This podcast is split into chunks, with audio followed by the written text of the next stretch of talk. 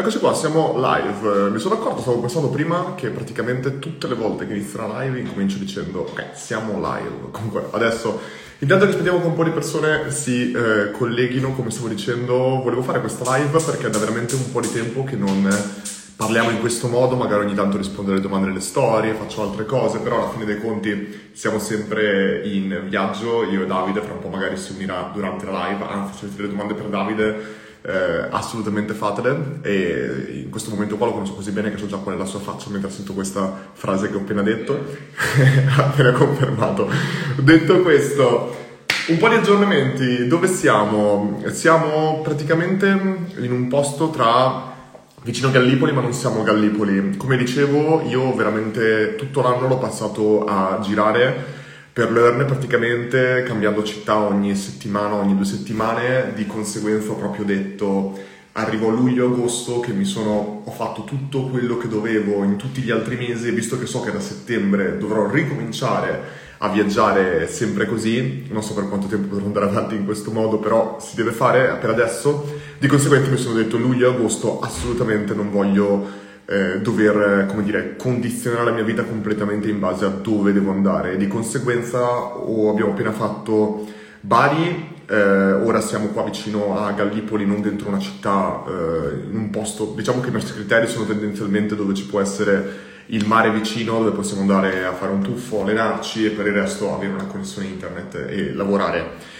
E quindi stiamo qui, andiamo nei prossimi giorni a Matera per tre giorni, poi andiamo in Sicilia, non sappiamo ancora le zone, probabilmente Palermo, Catania e io personalmente vorrei andare a Marsala perché ci sono stato tantissimi anni fa e mi piace tantissimo. E poi da lì Davide va in Portogallo, io rimarrò ancora un po' tra Puglia e Sicilia ed è poi probabile che vada in Europa a farmi un giro da qualche parte. Eh, sempre contando il fatto che chiaramente devo lavorare, sono sempre in smart working però, o da remote working, però eh, mi prende un po' questo tempo. Ora, ho già dedicato troppo tempo a raccontarvi un attimo, aggiornarvi sui nostri piani. Intanto saluto le persone che sono collegate e saluto... Uh, aspetta un attimo, sto guardando le domande. Stanno, stanno chiedendo se Rasco stavo prendendo le noci. No, Rasco stava facendo un caffè. C'è Steph Clementi che eh, saluta, ciao Steph, ciao. come stai? Ti saluto anche Rasco che fra un po' arriverà, intanto è lì che eh, fa il caffè. E qualsiasi domanda ragazzi potete tranquillamente farmeli, intanto incomincerò a, direttamente a rispondere alle domande che sono arrivate nei DM che avete fatto, devo ricordarmi come si fa, eccole qua, ce ne sono un po'. Allora, prima domanda, la voglio prendere subito perché ci sta, uh, il, il, recap video di Learn non esce. Questo qua è un punto molto importante. Praticamente noi eh, con Learn dividiamo, chiaramente abbiamo sempre dei macro obiettivi. Questo qua non c'entra per Learn, ve lo racconto perché tanto secondo me è interessante anche per come si lavora da remote working, da remoto. E, um, noi con Learn siamo, abbiamo sempre dei macro obiettivi chiari per tutto l'anno e abbiamo degli obiettivi veramente a lungo termine. Ma oltre a questo poi dividiamo il nostro lavoro principalmente in Q, cioè in eh, quarter, che sono praticamente i trimestri. Eh, ora siamo appena entrati nel Q3, cioè, cioè il mese di eh, luglio, agosto, settembre, e il Q4 sarà chiaramente ottobre, novembre, dicembre. E lo dividiamo in questo modo e ogni quarter facciamo una retrospettiva. Una retrospettiva non sto troppo a entrare in dettaglio, però comunque diciamo che è un meeting che prende dalle un'ora e mezza, due ore con tutto il team, dove c'è qualcuno che va a Mm, come dire, coordinare, moderare l'intero meeting, ma si cerca tutti quanti di parlare, di eh, proporre, eh, di individuare cosa è andato bene, cosa è andato male e le soluzioni di cosa è andato male. E una cosa molto importante quando si ha una startup, soprattutto quando si ha una startup all'inizio, inizio, inizio, come siamo noi che sono nei 14 mesi, grazie Rasco per il caffè, che sono nei 14 mesi che siamo in piedi, non è soltanto individuare che cosa fare, ma soprattutto individuare che cosa non fare. Tutti quanti parlano de- delle to-do list, ma le not to-do list sono probabilmente più importanti delle to-do list. Di conseguenza, eh, qualcosa che abbiamo individuato che richiede un sacco di tempo e al tempo stesso dà magari poco valore agli utenti e, e ci toglie eh, focus a quello che dobbiamo fare era sicuramente quello di fare anche il recap video settimanale. Quindi questo non vuol dire che l'abbiamo tolto, stiamo testando diversi formati, magari lo faremo una volta al mese, magari cerchiamo un po' di alternare, però secondo noi focalizzarci su quello che dà veramente valore all'utente è sicuramente qualcosa di fondamentale e capire che cosa non glielo dà e che cosa toglie il tempo a che cosa glielo dà è una delle cose importantissime da fare. Passiamo a un'altra domanda. Questa sarà una domanda che dovrebbe rispondere Rasco e infatti la teniamo per dopo quando Rasco si unirà a questo. Vediamo un attimo anche questa. Questa. Domanda, come trovo investitori soci per la mia startup? Allora, questa è una domanda fantastica che io penso che tutti quanti ci chiediamo appunto investitori e soci, ma la maggior parte delle volte ehm, intanto passiamo dal presupposto, partiamo dal presupposto che non è obbligatorio trovare investitori e soci perché quello è una strada, quella di avere una startup che tu ricevi, ricevi investimenti e usi quegli investimenti chiaramente per crescere o al tempo stesso trovi soci che vanno a metterci un, uh, uno sforzo pari o superiore al tuo. Ecco, riguardo a questo secondo me è estremamente importante considerare l'obiettivo che tu vuoi raggiungere. Io quando ho creato Learn inizialmente ehm, ero in una fase dove avevo estremamente bisogno di, ehm, come dire, essere in grado di sbagliare completamente ehm, e di prendere una strada che fosse completamente mia, perché avevo proprio questo desiderio di poter fare un mio percorso personale e un mio errore, eh, anche perché soprattutto in Italia secondo me c'è questo grande problema del eh, demonizzare il fallimento e, e, di conseguenza tu tendi sempre a lavorare, a non uscire dalla tua comfort zone e a lavorare costantemente in qualcosa che ti dà la sicurezza di poter avere successo. Io per esempio quando ho lanciato Learn sapevo benissimo che cosa sarebbe stato il successo a livello monetario, avevo fatto lanci per veramente decine di aziende, professionisti, clienti e per me stesso, quindi se, se il mio obiettivo fosse stato quello di monetizzare eh, avrei fatto delle scelte completamente diverse, ma ho cercato proprio di eh, trovare qualcosa che potesse potenzialmente fallire, qualcosa che fosse molto bassa la mia sicurezza di avere successo in questo.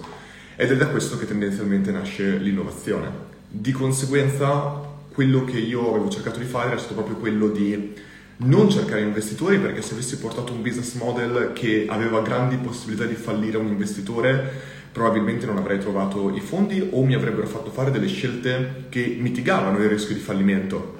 Perché alla fine dei conti è questo di cui si parla, tu tendenzialmente come investitore vuoi ottenere un, eh, il tuo investimento indietro in 3-5 anni molto più alto di quello che chiaramente hai conferito, dalle 5 alle 10 volte quello che hai conferito tendenzialmente è un buon investimento per un VC. Chiaramente poi c'è tutto il percorso di incubator, tutto il percorso invece di eh, aziende che vanno a investire in una fase molto early stage perché proprio cercano di avere un ritorno molto più alto, ma chiaramente investono magari su 20 progetti e scommettono sul fatto che uno solo di questi magari avrà successo. Tutti questi non c'è una strada unica, non è, non sto dicendo che Learn eh, facendo bootstrap, cioè non cercando investimenti, ha fatto il percorso corretto, ma uno secondo me una persona deve sempre considerare tutte le alternative e poi scegliere l'alternativa più corretta per il proprio caso.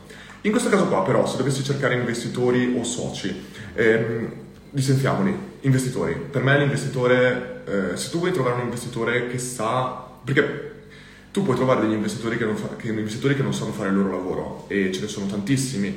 In questo caso qua, per trovarli, probabilmente devi fare dei pitch, devi ripararti delle presentazioni, dei pitch elevator e tutto quello che praticamente ti può essere utile per mostrare loro le potenzialità del mercato e la maggior parte delle volte queste persone qua le puoi attrarre anche senza dei veri e propri risultati.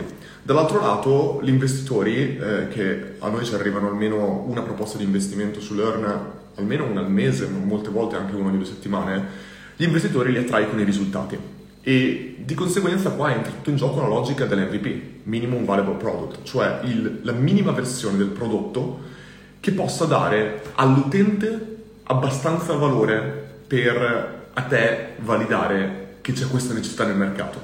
Tantissime persone invece creano l'MVP non per l'utente, ma l'MVP per l'investitore, cioè creano qualche cosa che possa dimostrare all'investitore con dei numeri che c'è un interesse, ma questo interesse la maggior parte delle volte non è veramente forte. Quando invece tu ti focalizzi sull'utente, su creare un MVP per l'utente, molto spesso non hai neanche bisogno di eh, investimenti a meno che tu non voglia scalare. Secondo me, esattamente come l'advertisement, l'investimento dovrebbe essere visto come un moltiplicatore, come un acceleratore.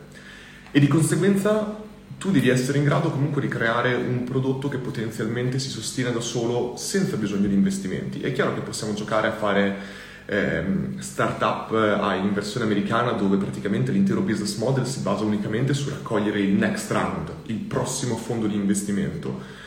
Ma secondo me non è, non è qualcosa di sostenibile nel lungo periodo e soprattutto produce ricchezza ma non produce valore per l'utente finale o ne produce comunque di meno rispetto a quello che potrebbe produrre qualcosa fatto direttamente per l'utente. Perché quando è fatto direttamente per l'utente, la maggior parte di volte il tuo investitore numero uno è l'utente stesso. E Learn è stata finanziata in questo modo, se ci pensiamo. Learn è stata finanziata dove 4.500 utenti hanno finanziato il progetto in un certo senso, anche se non se ne sono resi conto, ma è quello che è successo. E se uno dovesse tornare indietro e dire, ok Luca, ma non tutti possono avere accesso a 4.500 utenti, che cosa avresti fatto di diverso se non avessi accesso a 4.500 utenti che si sono iscritti a 9,99€? È, è, molto semplice in questo caso. Noi abbiamo fatto la cosa più difficile in assoluto, abbiamo aperto un piano mensile dove ogni utente ci dava 9,99€. Se avessimo aperto un piano annuale, considerando parità di investimento, avremmo potuto, ci sarebbero potuti bastare 450 utenti se avessero tutti pagato 99 euro. Perché? Perché chiaramente il costo è di 10 volte tanto, se il tasso di conversione è pari ti sarebbe 10 volte di meno il numero di utenti. Quindi un piano annuale ci avrebbe permesso di avere meno utenti all'interno, ma la nostra visione è sempre stata quella di avere sia un numero vasto di utenti che dare la massima qualità loro. Di conseguenza per noi era funzionale, sapendo che avevamo un audience, abbiamo fatto sempre la scelta in base alla consapevolezza degli asset che avevamo a disposizione. Di conseguenza questa era un'altra opzione, ma se tu non avessi neanche 450 utenti che ti vogliono pagare 99 euro, che cosa puoi fare? Beh, uno potrebbe utilizzare la logica del crowdfunding, per esempio. Come funziona il crowdfunding? Crowd folla, eh, audience, founding, finanziamento. Quindi sono gli utenti stessi che ti finanziano. Tantissimi prodotti sono finanziati in questo modo. Come funziona in questo caso? Funziona che tu dai praticamente a un prezzo molto conveniente agli utenti il tuo prodotto per un lungo periodo o in altri casi dai più quantità del tuo prodotto. Quindi se nel, nel caso di Learn avremmo potuto creare una lifetime, una lifetime offer, cioè un'offerta lifetime dove l'utente magari ci pagava 500 euro per avere Learn per tutta la vita. È chiaro che meno utenti avrebbero acquistato questo, ma se costava 500 euro vuol dire che era 5 volte l'annuale, se prima ce ne servivano 450, adesso ci basta dividere quel 450 per 5 e con 90, facciamo un caso, con 90 utenti avremmo fatto lo stesso fatturato potenzialmente di quei 4.500 euro che ti pagavano 9,99 euro. È, è questa la logica secondo me, sempre guardare cosa hai a disposizione, il percorso che vuoi seguire e trovare dei modi per raggiungerlo. Dall'altro lato, e poi finisco e passo alle prossime domande, soci. Come trovi i soci? Secondo me un socio è uguale a un, a un fortissimo team. Eh, è come dire, io in questo caso qua il mio socio è stato il mio intero team, che chiaramente era diviso tra più persone e se uno mi chiedesse come hai fatto a trovare le persone giuste per il team, io direi che non le ho trovate io, ma sono state loro a trovare me. Di conseguenza, in questo caso, Rasco ha fatto una faccia come qua sono qua davanti, impressionato quasi. Un spell, questo me lo scrivo. Da base per gira quasi. sono loro che hanno trovato me, di conseguenza che cosa vuol dire tutto questo? Che io, eh, che era la cosa più difficile in assoluto trovare, farmi trovare da loro, perché? Perché non avevo ancora raccontato quello che volevo realizzare e all'inizio sapete meglio di me come funziona, abbiamo tutti quanti paura di farci rubare l'idea. Di conseguenza quello che io ho fatto in questo caso qua era stato proprio quello di comunicare non per forza l'idea, ma il fatto che ci fosse un progetto, il fatto che i, i, valori alla base del progetto e quando tu mostri questi valori, un po' come il film American History X, quando Edward Norton dice ero in prigione non sapevo chi fossero i miei amici, di conseguenza ho fatto vedere la mia bandiera sperando che gli amici la vedano quando io ho detto la frase iniziale, questo progetto si è basato unicamente sui miei valori, è stata una frase che tantiss- ha colpito tantissime persone, perché era la prima volta che si sentiva parlare, non la prima volta, chiaramente non sono, eh, non, ho detto, non ho creato niente di questo tipo, però era una frase molto difficile da sentire nel mondo del business, soprattutto in Italia, e questo ha attirato molte, molte persone. Quindi questo secondo me è il modo in cui noi possiamo affrontare la cosa e pensare sempre noi, per esempio, molte delle persone che mi hanno trovato in questo caso erano, mi hanno trovato all'interno di eventi, all'interno di eh, meetup, all'interno di tutte queste cose qua. L'offline è estremamente importante, molto spesso è difficile sviluppare una relazione e fortificarla nel tempo se non si è di persona. Di conseguenza partecipare sempre di più a questi eventi, andare dove il tuo potenziale socio o il tuo potenziale membro del team si trova e comunicare online, secondo me è un ottimo mix. Andiamo avanti, qualsiasi domanda fatemela pure, tanto poi arrivo a rispondere.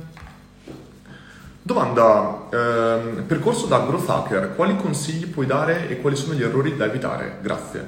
Ma allora in questo caso qua il percorso da growth hacker, secondo me l'errore principale che si commette pensando come faccio a diventare un growth hacker è esattamente pensare di, che esiste un percorso per diventare un growth hacker. Non esiste un percorso per diventare un growth hacker.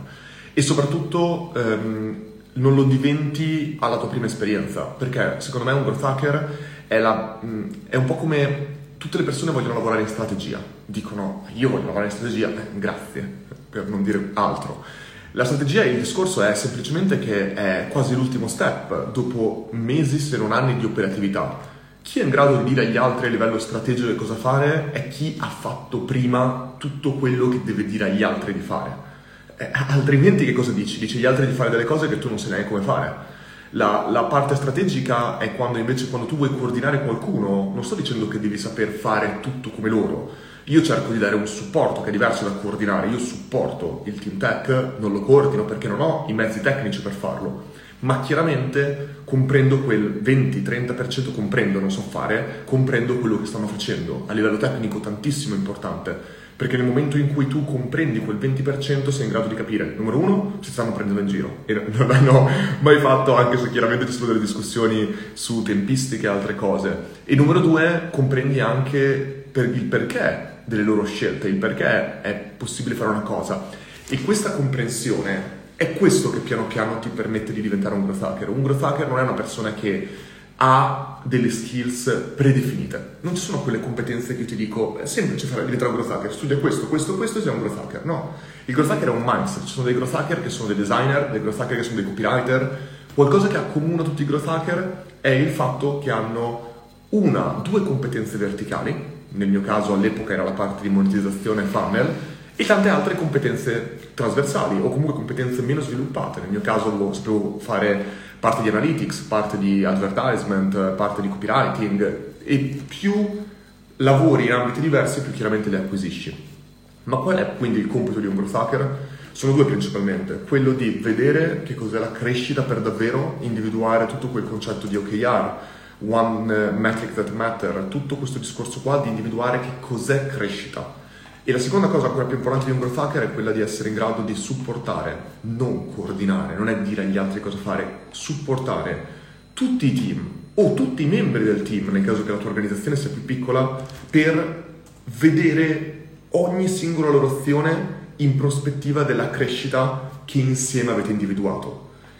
Viene definita North Star, se tu comprendi che cos'è quella North Star, cioè stella polare, cioè quella metrica che cambia per YouTube, per esempio, era il numero di video, numero di minuti visti all'interno della piattaforma, una volta che l'avete identificata insieme, il tuo compito è andare a supportare ogni membro del team per comprendere come le proprie azioni possono impattare quella metrica e come comprendere a livello di statistiche, di analytics, eccetera, come misurare il loro impatto su quella metrica è, è, quello che poi crea un team, ma la maggior parte delle volte un team di growth hacking, un team di growth, non growth hacking, un team di growth è composto da persone con, con un background completamente diverso e noi con Learn ci stiamo piano piano sempre di più diver- arrivando. E quando persone come Clara, che per esempio lavora nella parte partnership e supporto degli utenti, il team user in questo caso, eh, mi dice che vorrebbe imparare cose di funnel, vorrebbe diventare come Susi, io le dico non serve che tu sia come Susi per far parte del team growth. Anzi, perché tu hai un angolo diverso rispetto a Susi ed è quello che rende il team growth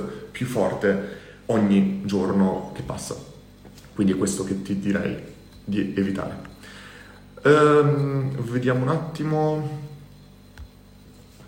Domanda di a Allen. Come mai hai scelto di non promuovere Learn per via televisiva e anche da dove fosse nata questa strategia? Allora, Qui, eh, secondo me, possiamo non tanto guardare Learn, guardare Netflix, perché chiaramente tutte queste piattaforme qua sono piattaforme che hanno già fatto il percorso che Learn vorrebbe fare nei prossimi anni. eh, se pensiamo a Netflix, tutte queste aziende, Amazon, Netflix, chiunque di loro è sempre partito da un gruppo estremamente specifico di utenti e una nicchia, una verticale estremamente specifica. Amazon è partito dagli appassionati di libri perché vendeva solo libri, Netflix è partito da tutte quelle persone che non erano in un certo senso eh, rappresentate in una serie tv o in un film, è partito da persone che eh, non erano probabilmente, molto spesso non erano eh, bianche, non erano persone che non erano neanche nere, erano persone che erano tutto quel, quel, quell'arcobaleno in mezzo perché molto spesso puoi trovare per esempio un protagonista di un film bianco chiaramente e piano piano potevi trovare anche protagonisti neri ma piano piano eh, tutte, tutte quelle persone che magari erano in mezzo che chiaramente avevano magari il eh, padre filippino e la mamma italiana il padre francese la mamma insomma cap- avete capito un po' il concetto. Tutte queste persone non erano rappresentate molto spesso in televisione, ma le stesse persone, le stesse, minoranze che potevano essere rappresentate, come qualcuno che potesse essere gay, qualcuno che potesse essere transessuale, eccetera, eccetera. Ora non addentriamoci in questo, però il concetto principale è il fatto che loro sono partiti da tutte quelle persone che non sentivano rappresentate e da lì si sono allargati. Ma allo stesso modo sono partiti da dei canali iper specifici, hanno scelto non vogliamo fare advertisement, vogliamo crescere inizialmente col passaparola, perché avevano pochi utenti, non pochi, ma meno utenti rispetto alla massa, che amavano tantissimo il servizio. Quindi vogliamo creare i migliori contenuti per loro, il miglior prodotto per loro. E sono cresciuti col passaparola. Da lì hanno incominciato ad allargare e cominciare a dire facciamo un po' di advertisement, eccetera, eccetera. E sono espansi, ma sono neanche due anni che noi vediamo Netflix sui cartelloni pubblicitari in metropolitana Milano non puoi saltare da un canale all'altro finché non hai quasi saturato il canale più vicino al tuo utente target. E man mano che ti allarghi con la scelta di utenti, ti allarghi con i canali che vuoi usare in questo senso. Questa è la ragione per cui Learn non è in televisione. Oltre al fatto che costa una valangata chiaramente di soldi. Ehm, Rasco al consent. A noi. Ehm, Ragazzi, vi risponderei alla domanda due chiacchiere sul marketing dei grandi brand legato alla vittoria dell'Italia all'europeo, ma onestamente non ne so abbastanza ed era una risposta probabilmente scontata. Tu avresti qualcosa da dire riguardo a questo? Ripeti la domanda? Ehm, il marketing di grandi brand legato alla vittoria dell'Italia all'europeo. Ah, è interessante come domanda. Sì, molto interessante. Però io non...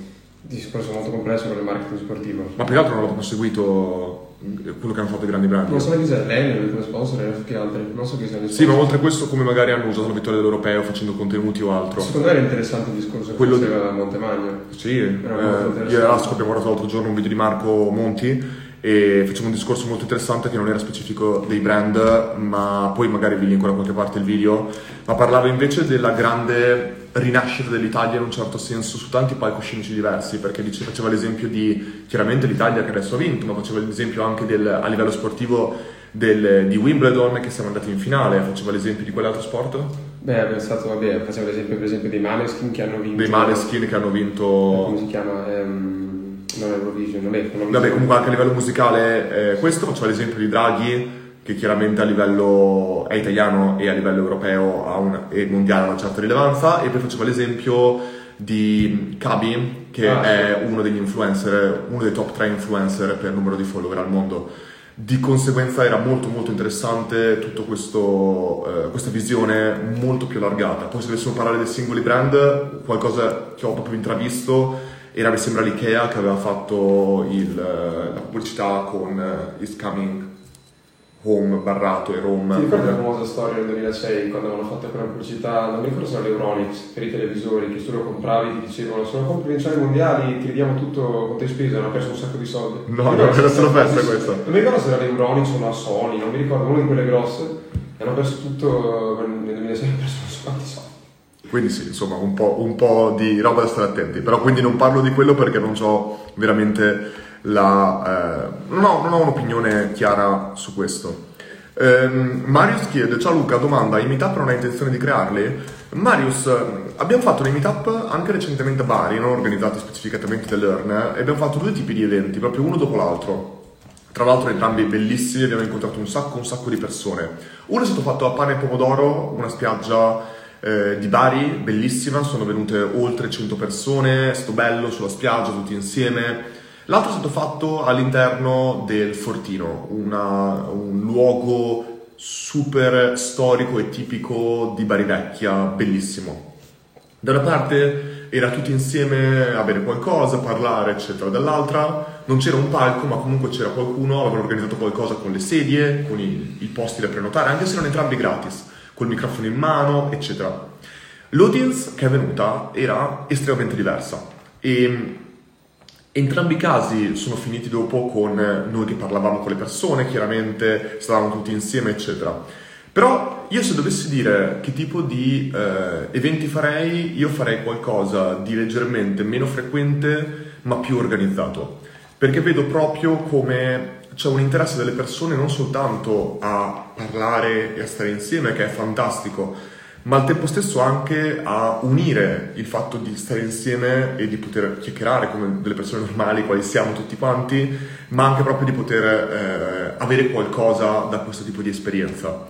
E, e, secondo me noi con Learn per esempio abbiamo una uh, grandissima opportunità di avere tanti professionisti che stanno realizzando percorsi con noi e mi piacerebbe tantissimo organizzare qualcosa dove questi professionisti possono anche essere a contatto con le persone ma organizzare qualcosa di leggermente più strutturato. Quindi, se dovessi dire che cosa vorremmo fare, eh, sicuramente adesso col fatto che comunque col Covid tutto quanto è estremamente incerto e noi ci stiamo lavorando tantissimo per crescere, facendo tantissime cose, non è qualcosa che probabilmente subito richiederà, cioè vorremmo dedicarci un grosso effort, anche se ne comprendo tantissimo l'importanza e io voglio fare più eventi possibili offline perché li amo però al tempo stesso deve, c'è una fase per tutto, quindi secondo me ci arriveremo in un'altra fase magari. Mm, ciao Luca, sei il mio mentore in materia dopo eh, che ne ho cambiati tanti. Ok, non vogliamo sapere tutti i nomi perché non voglio essere anch'io un tuo ex mentore e non mi sento un mentore, però ti ringrazio comunque per la domanda. Domanda, consigli per personal trainer sui social online? consigli per personal trainer su social line, cioè tu sei un social trainer, un personal trainer, scusami in questo caso, personal trainer perché possono essere tanti, immagino che c'entri lo sport, tu come lo intenderesti? Penso che intenda quello. Ok, personal trainer su social online. Guarda eh, Emanuele, eh, scusami Emanuele, eh, se ho capito bene la domanda e tu sei un personal trainer eh, chiaramente sportivo e vuoi comunicare online, io la prima cosa che ti direi è quella di eh, stare molto attento come comunichi. Il, il, problema che è proprio scoppiato questo discorso qua del personal trainer sui social durante la quarantena era proprio il fatto che chiunque poteva essere un personal trainer in quel momento, cioè io che avevo fatto sport a basket potenzialmente potevo dire faccio personal training perché mh, l'ho fatto per una vita lo sport e potrei insegnare agli altri come farlo.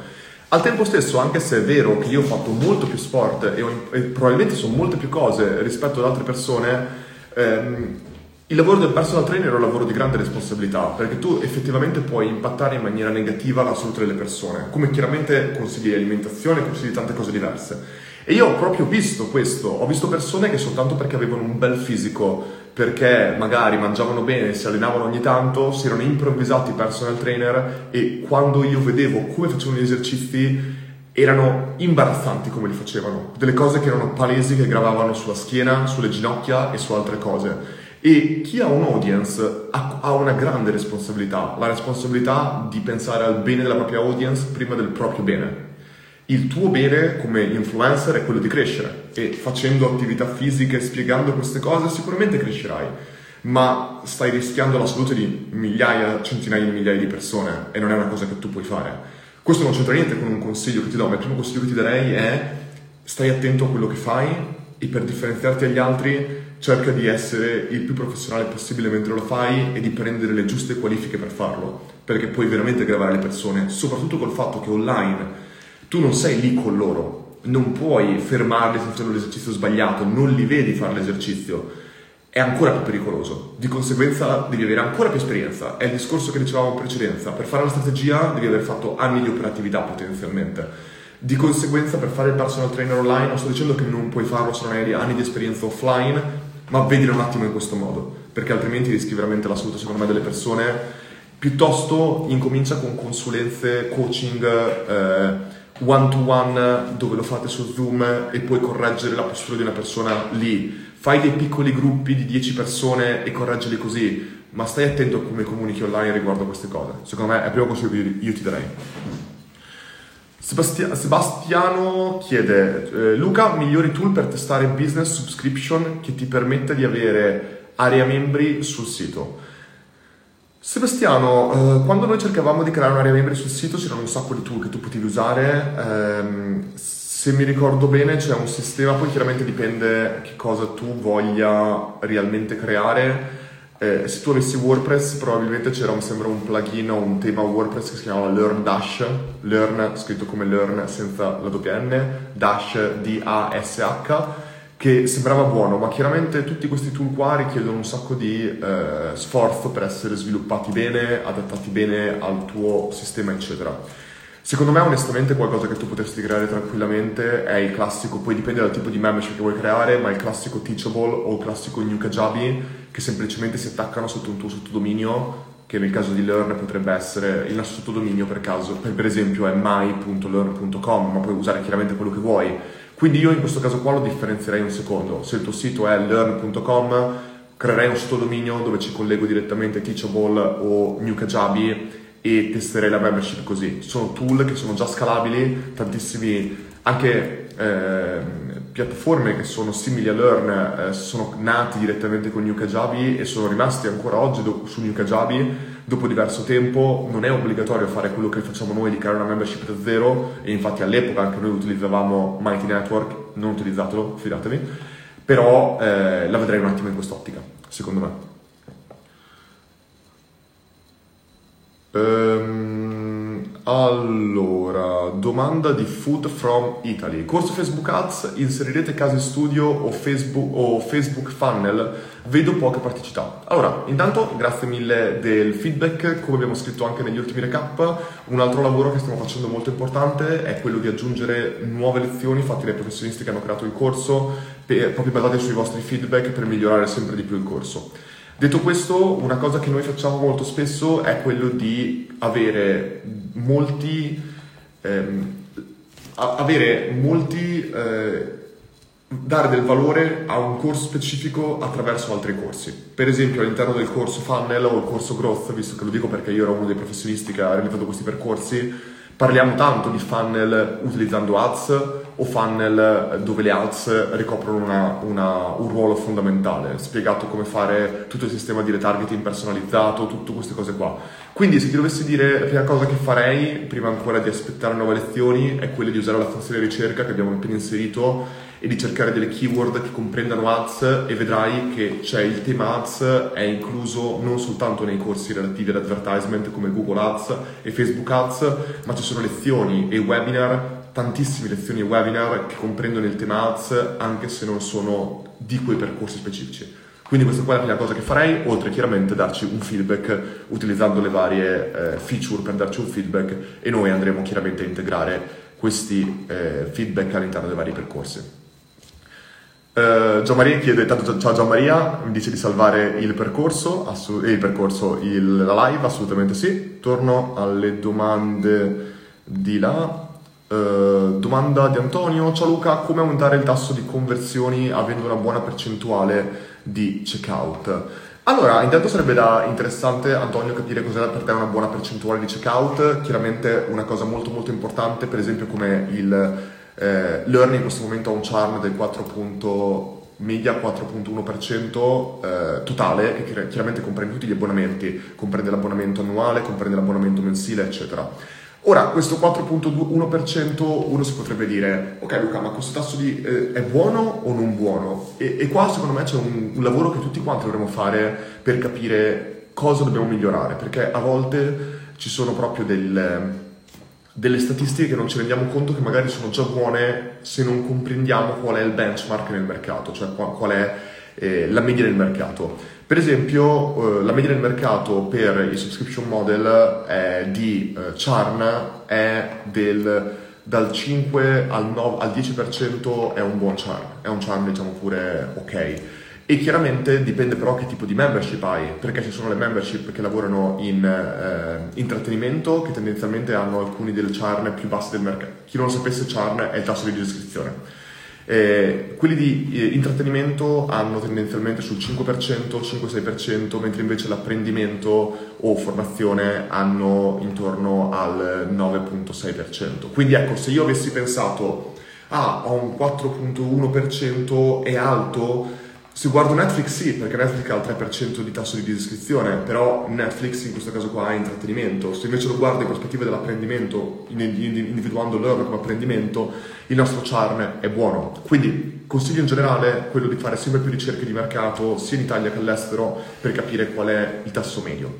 Una volta che però hai capito che comunque tu vuoi aumentare il tasso di conversione avendo una buona percentuale di checkout, quello che farei tendenzialmente è andare comunque a mappare il funnel. Quindi il checkout è uno step del funnel, è lo step che tendenzialmente ha più problemi ed è dove tendenzialmente tu puoi avere il più grande impatto con dei miglioramenti. Perché questo?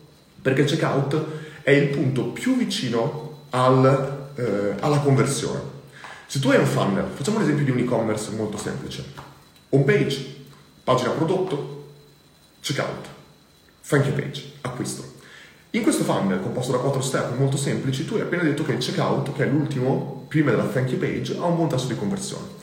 Tendenzialmente per migliorare il tasso di conversione abbiamo detto che partire sempre dalla fine è il meglio. Perché? Perché se tu migliori di una piccola percentuale quello che è già vicino alla conversione, può succedere che la conversione migliori, perché è molto vicino alla conversione.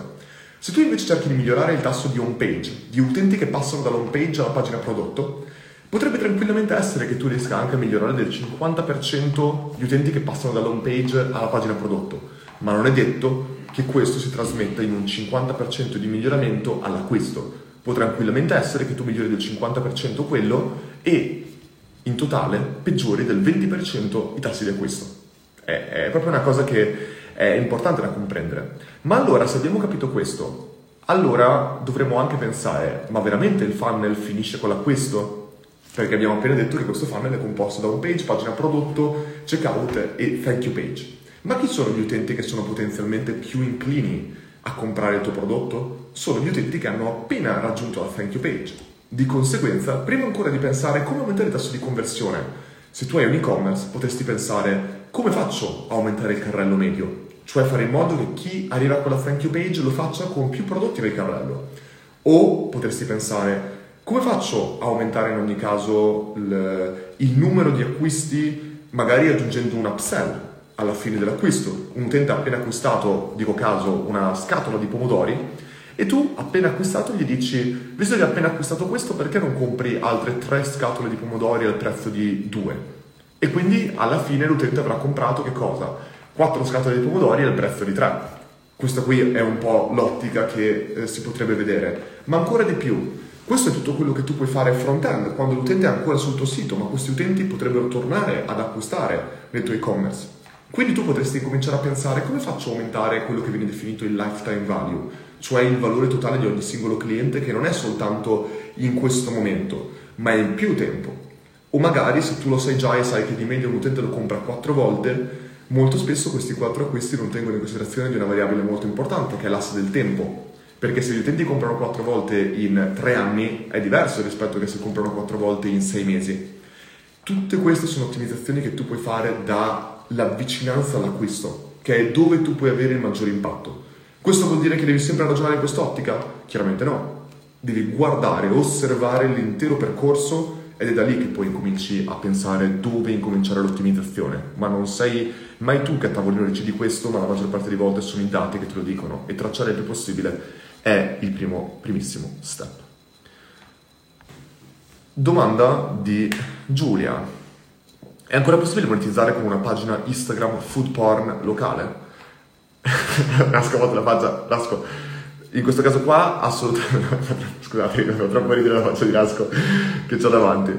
Allora, eh, Giulia, assolutamente... Ehm, io penso che sia possibile monetizzare con qualsiasi tipo di eh, pagina e business. Chiaramente eh, uno deve ragionare in questa ottica qua perché non dovrebbe essere più possibile monetizzare con questo tipo di pagina. Se non è più possibile monetizzare potrebbe tranquillamente essere perché il, ci sono molti più competitor rispetto a prima, potrebbe essere una ragione, quindi tutti fanno pagine full porn locali. Dall'altra parte potrebbe tranquillamente essere perché l'algoritmo di Instagram è cambiato ed è in molta più difficoltà a crescere.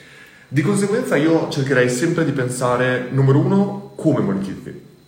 Perché il modo in cui tu monetizzi non è per forza sempre uguale. Tu devi semplicemente vedere la tua pagina food porn locale non come semplicemente quello, ma come audience. E tutto quello che ha la tua audience per monetizzare, quindi mi vedrai audience, simbolo del dollaro qua, in mezzo tu hai parlato di monetizzare. Lì dentro ci sono un'infinità di business model diversi che tu puoi usare, che possono essere completamente diversi da quello che mi ha fatto in passato. Quindi la risposta è sempre possibile, però la domanda prima di tutto è la tua audience com'è? La tua audience perché avere 100.000 follower ma che poi non riesci a raggiungerli perché ormai l'algoritmo ha cambiato e la tua pagina ha usato bot e non li raggiungi, è difficile che tu allora riesca a farlo. Dall'altro lato, come vuoi monetizzare? La domanda è perché vuoi monetizzare? E l'altra domanda ancora di più è la monetizzazione, che cos'è in fondo? La monetizzazione è un'azione.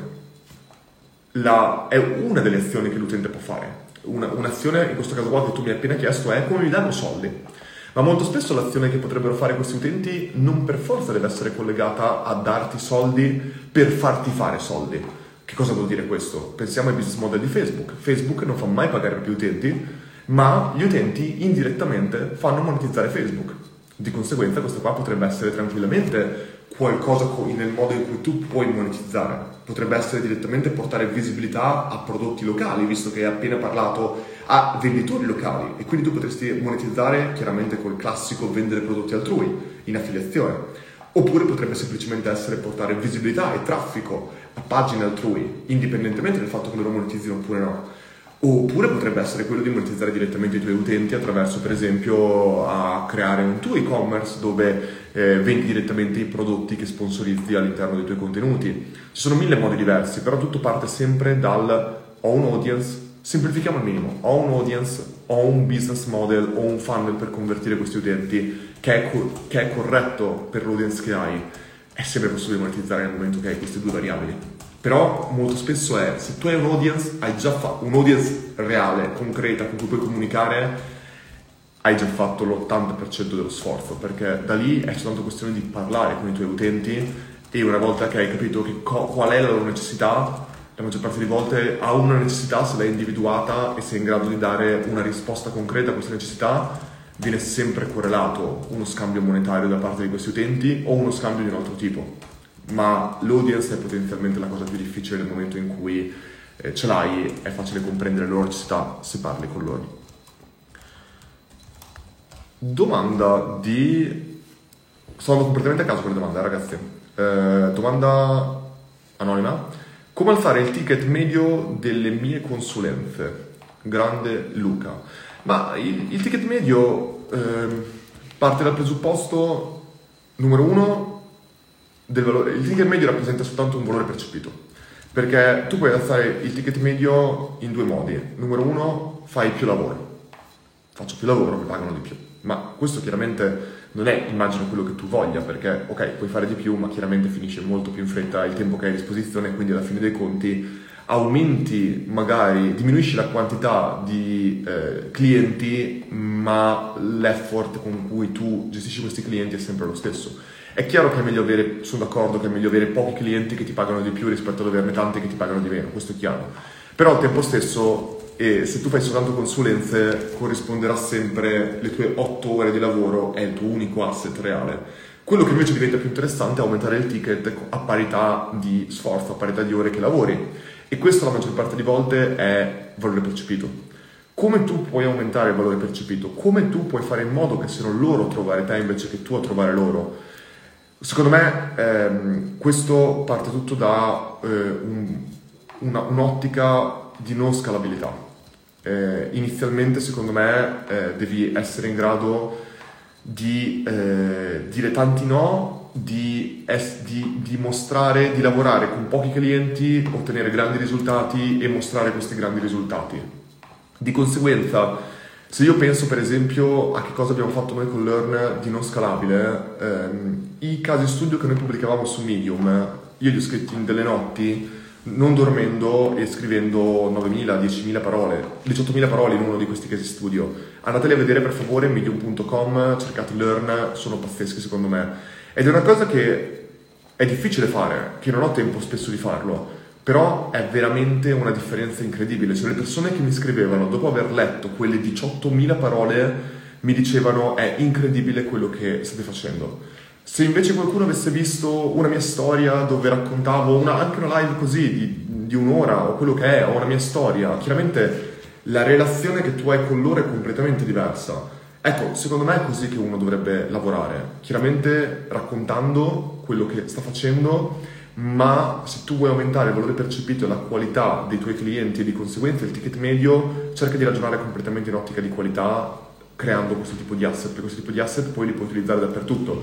Puoi andare tu a cercare un nuovo cliente presentandoti dicendo ho appena creato questo caso studio che è stato fatto su un business molto simile al tuo business. Dacci una letta. Potrebbe aiutare te da solo.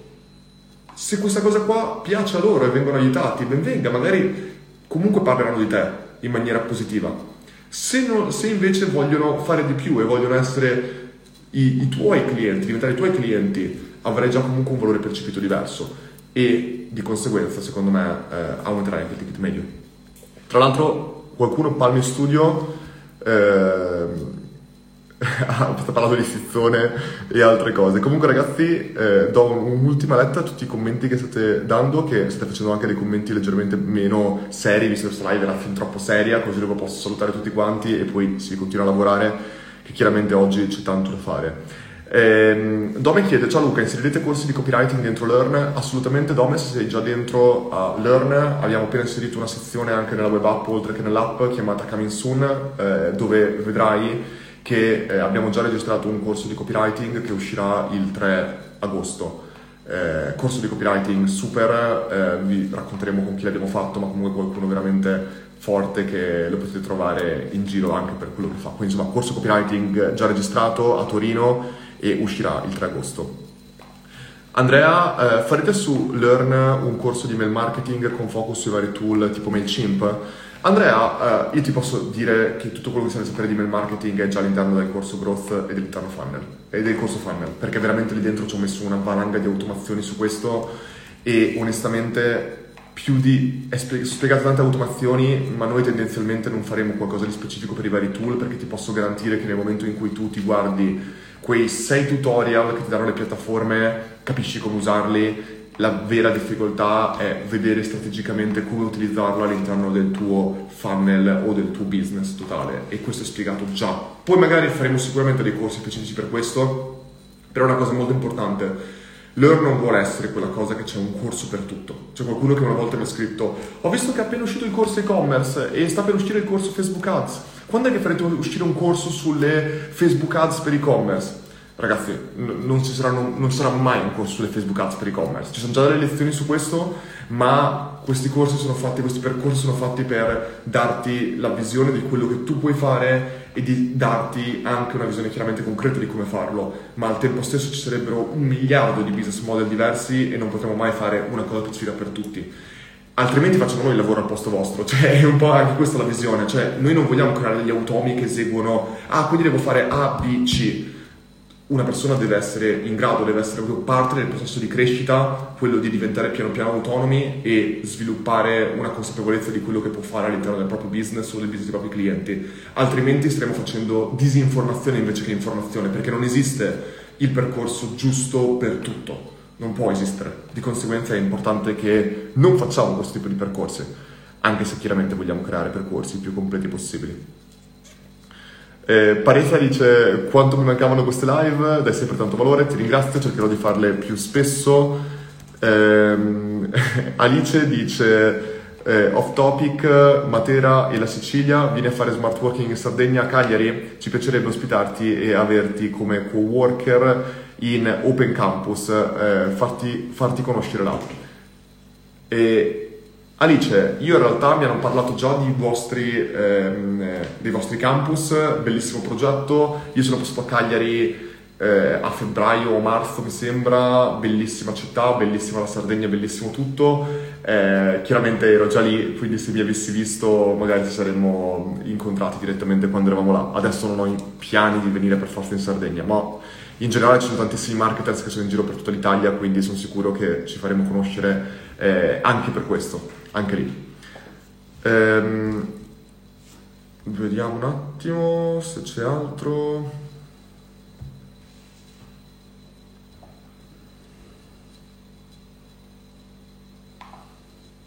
Grazie mille per i complimenti per la live. Pavel, ciao Luca, quali sono i due top social media da presidiare a un personal brand, partita IVA individuale, freelance, libero professionista? Hai messo mille slash. Pavel, uh, allora io penso che per come l'hai descritto già il fatto che hai nominato partita IVA, secondo me LinkedIn non può non essere incluso in tutto questo. Per due ragioni. La prima è quella che c'è una crescita incredibile a livello di algoritmo recentemente. La seconda perché è dove tu puoi comunicare con un audience che secondo me non c'è praticamente da nessun'altra parte. Ripeto quello che ho detto perché potrebbe essere compreso male. Io non credo che gli utenti che siano su LinkedIn non siano anche su Facebook. Per me gli utenti su LinkedIn sono gli utenti di Facebook con una cravatta addosso. Partiamo da questo presupposto. Però il modo in cui tu puoi parlare con loro, il contesto è importante e se vuoi parlare con un professionista in un contesto da professionista, LinkedIn è il luogo giusto per farlo. Quello è il primo eh, social sicuramente. Per il resto dipende tu, chi tu vuoi raggiungere il social dipende sempre da questo. Se tu vuoi raggiungere persone più giovani, probabilmente TikTok potrebbe essere il canale giusto.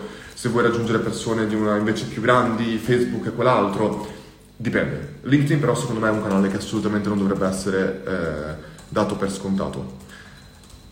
Eh, beh, ringrazio veramente ragazzi che tutti quanti dite mancavano live così, cercherò veramente di farle più spesso. Eh, per il resto ragazzi... Ehm, Ultimissima domanda, rispondo da che ci siamo. Ciao Luca, cosa ne pensi del power nap? Ricordi eh, mai, scusami, ricordi mai a questi per... Ah, scusami, ricordi, vuol dire ricorri. Ricorri mai a questi per ricaricarti a metà giornata? Io personalmente non li ho mai usati power nap, anche se chiaramente ne comprendo la necessità. Io sono fatto così, cioè per me ogni singola cosa deve essere poi adattata a se stessi. I power nap sono utili per alcune persone, io sono fatto così che se dormo 5 minuti durante la giornata sono rincoglionito per tutta la della giornata. Altre persone li usano, i miei genitori passano a fare un power nap, che sono tipo 5 power nap forse, però eh, a metà giornata prima di tornare al lavoro, quindi ognuno li fa eh, a modo loro. Ognuno però deve ascoltarsi e capire cosa funziona e cosa non funziona per loro. Penso semplicemente questo. Ragazzi, vi ringrazio davvero per chiunque è stato qua in questa live, stata, mi è fatto piacere comunque essere qui con voi, non le faccio molto spesso queste live perché stiamo sempre lavorando tanto, ma in questi giorni che sono comunque in giro cercherò di farle di più e magari anche far vedere i posti dove stiamo andando perché Matera è veramente tanto che volevo andarci, Rasco mi odia perché gli avevo detto che non ci saremmo passati, invece ci passiamo e di conseguenza eh, vi farò anche vedere un po' il post tutto il resto. Per il resto ci vediamo come al solito sui vari canali, vi auguro una buona giornata a tutti quanti e a presto. Ciao a tutti!